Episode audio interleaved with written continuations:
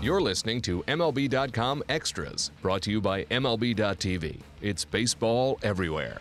For this week's podcast, we are going to get to know the Diamondbacks players a little bit in a way that we haven't before. So we have uh, Mike Ferrin with us, who is the Diamondbacks pre and post game host and the host of Power Alley on Sirius XM's MLB Network Radio. Uh, Mike, thank you very much for being with us. So we have been talking about uh, the Diamondbacks pretty much weekly all through the off season, and I think we've pretty much covered everything. So we are moving on to a little bit of a different theme this week. So I'm going to throw some questions at you. Uh, it's the player most likely to, and I'm going to give you a scenario, and then you can give me your best guess on the player who might be most likely to do something.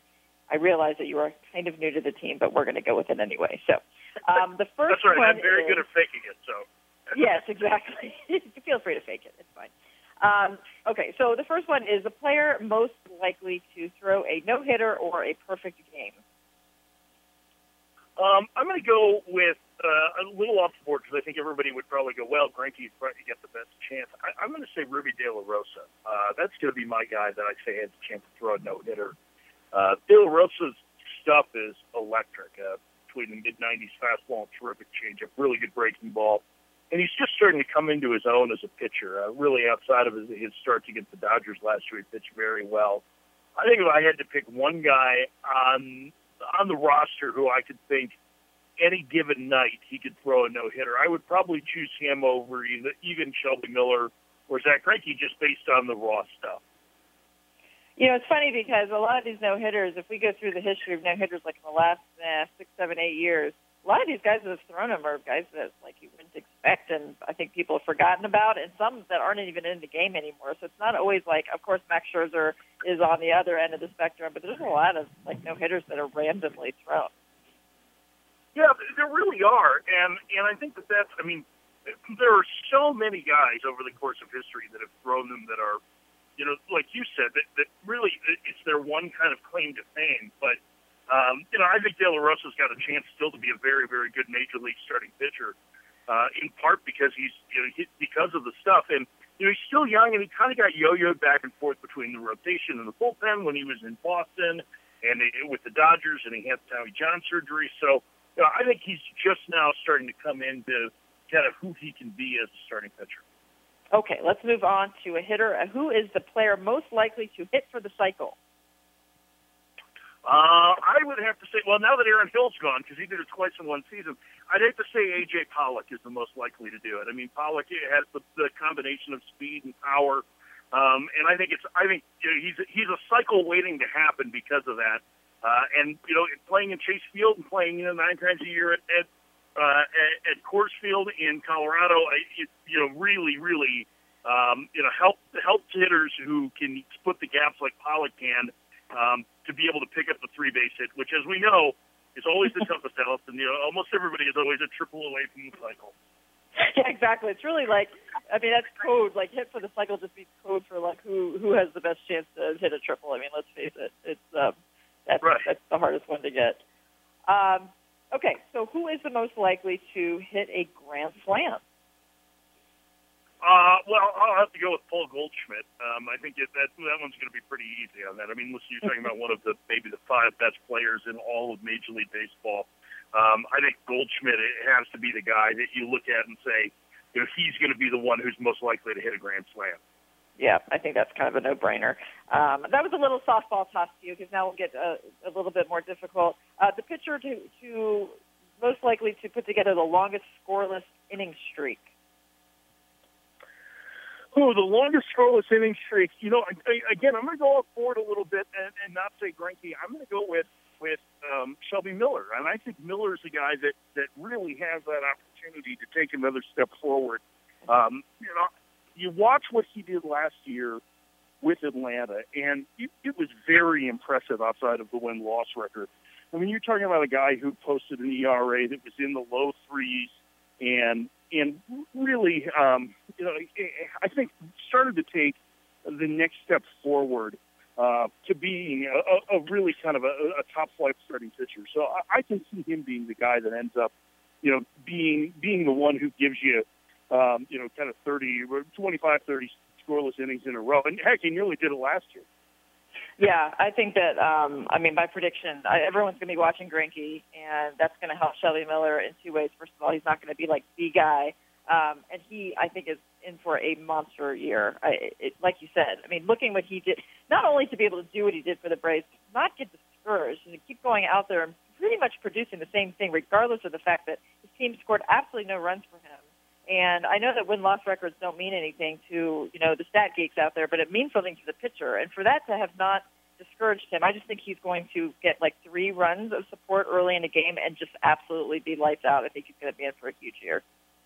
Yeah, it's really it, it, it's one of the things that strikes me the most about the players that the Diamondbacks have overall is that that you know they're competitors. I mean, they really want to compete more than anything. And I think Miller personified that last year. You know, when you when you you know hear Patrick Corbin talk, he says the same thing. Obviously, you know that's Greinke's mo. Um, you know, Ruby De La Rosa, I think it's overlooked a little bit because he's young, but he is a real fierce competitor. And so I think, and I think it extends to the position players too. And when you have you know Goldschmidt, Pollock kind of leading the way, um, I, I think that that's one of the things that I think is really interesting about the the the players that that the Diamondbacks have brought in from other organizations too, and I think Miller kind of is the poster child for that. Is that it seems to me that the number one priority is they want guys that are going to compete, um, that are going to give their best every single night, and it's not just that they want to win. Every player wants to win, but they want to compete, and and they have that kind of edge to them. Absolutely. Um, okay, so who is the player most likely to have the longest hitting streak? Um, well, that's a good question. So I, I would say, um, you know, I think the easy answer is probably Paul Goldschmidt, um, just because uh, you know, he he is the best hitter on the team. He is the best. Uh, you know, he is one of the best hitters in the league, and he's a potential batting champion. Um, and he, you know, he's a guy that could go, uh, you know, uh, put together an, an 0 for 0 with four plate appearances with three walks and a sacrifice fly too, which helps extend the streak. So um, I I would say it's it's got to be Goldschmidt. Then. Okay, and who is the most player most likely to get ejected? And that might not be fair because you haven't been around these guys, but um, anybody, and, and you can pick the manager too, but the, the most likely to get ejected from a game. Yeah, you know, we, we don't see that many ejections anymore, right? I mean, now that we have replay, I know it's not that many other than barking balls and strikes. Um, yeah, that's one. That's one. Sadly, I'm going to have to punt on because I don't know the guys well enough yet to know uh, whether or not the you know who's got the short fuse. Uh, but I, I'll tell you what, it'll probably be a guy who's in a one for twenty. That's what it's going to be, and all of a sudden he's going to get yeah pitch called on the outside corner that he doesn't like, and that's probably what's going to get him run. So I'll give you scenarios if I can't give you a name. Nice save, Mike. You're good. Thank, uh, thank you very much. Okay, so who is the uh, possibly the first bench player to snag a spot in the starting lineup? You know, I think it has to be one of the middle infielders as long as things don't change. I mean, you really have three guys who have experience as starting middle infielders in Ahmed, Owings, and, and Segura. And, you know, all three of them are coming off poor offensive seasons a year ago, but, but you know, especially Ahmed's a terrific defender at short. Owings, you really feel like now that he's, you know, he's on his way back, uh, another, you know, year removed from the shoulder surgery, that he has a chance to, to make a big difference there. Um, and, and, you know, Segura is a guy who obviously had a great rookie season, has struggled the last two years in Milwaukee, uh, but still has the talent and ability to be, to be, um, you know, an above average performer. So I, I would say that those are the guys that whoever doesn't win that job, if all three guys go to camp, um, I guess it's kind of a cop out, but I, I think that they have three intriguing options there, certainly. Um, and that they're, they're all three of them are talented, and I'm really interested see how the playing time share moves out if one of them does.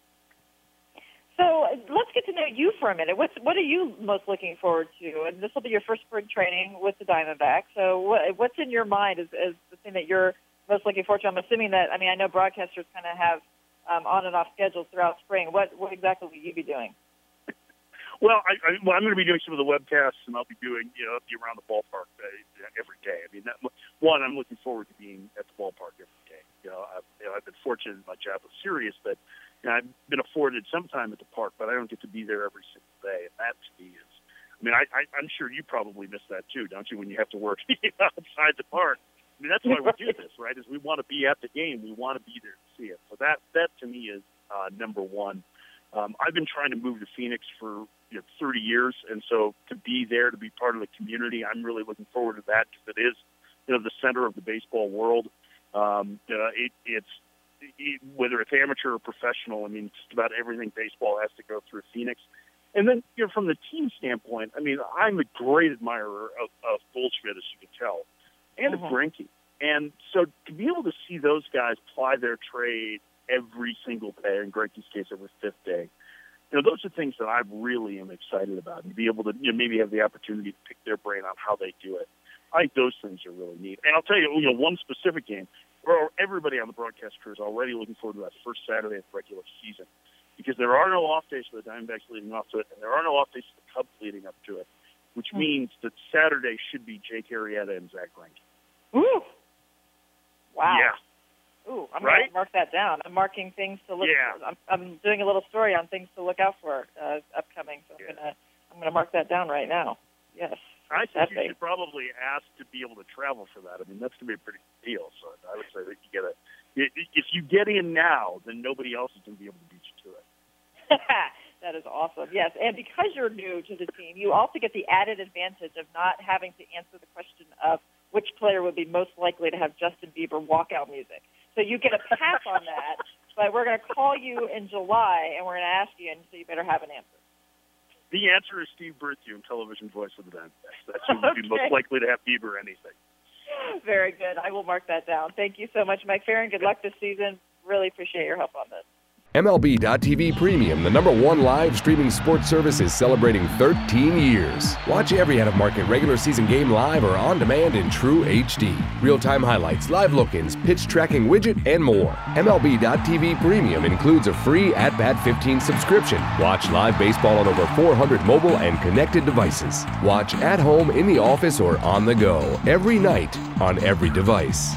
Blackout and other restrictions apply. Visit MLB.tv for details.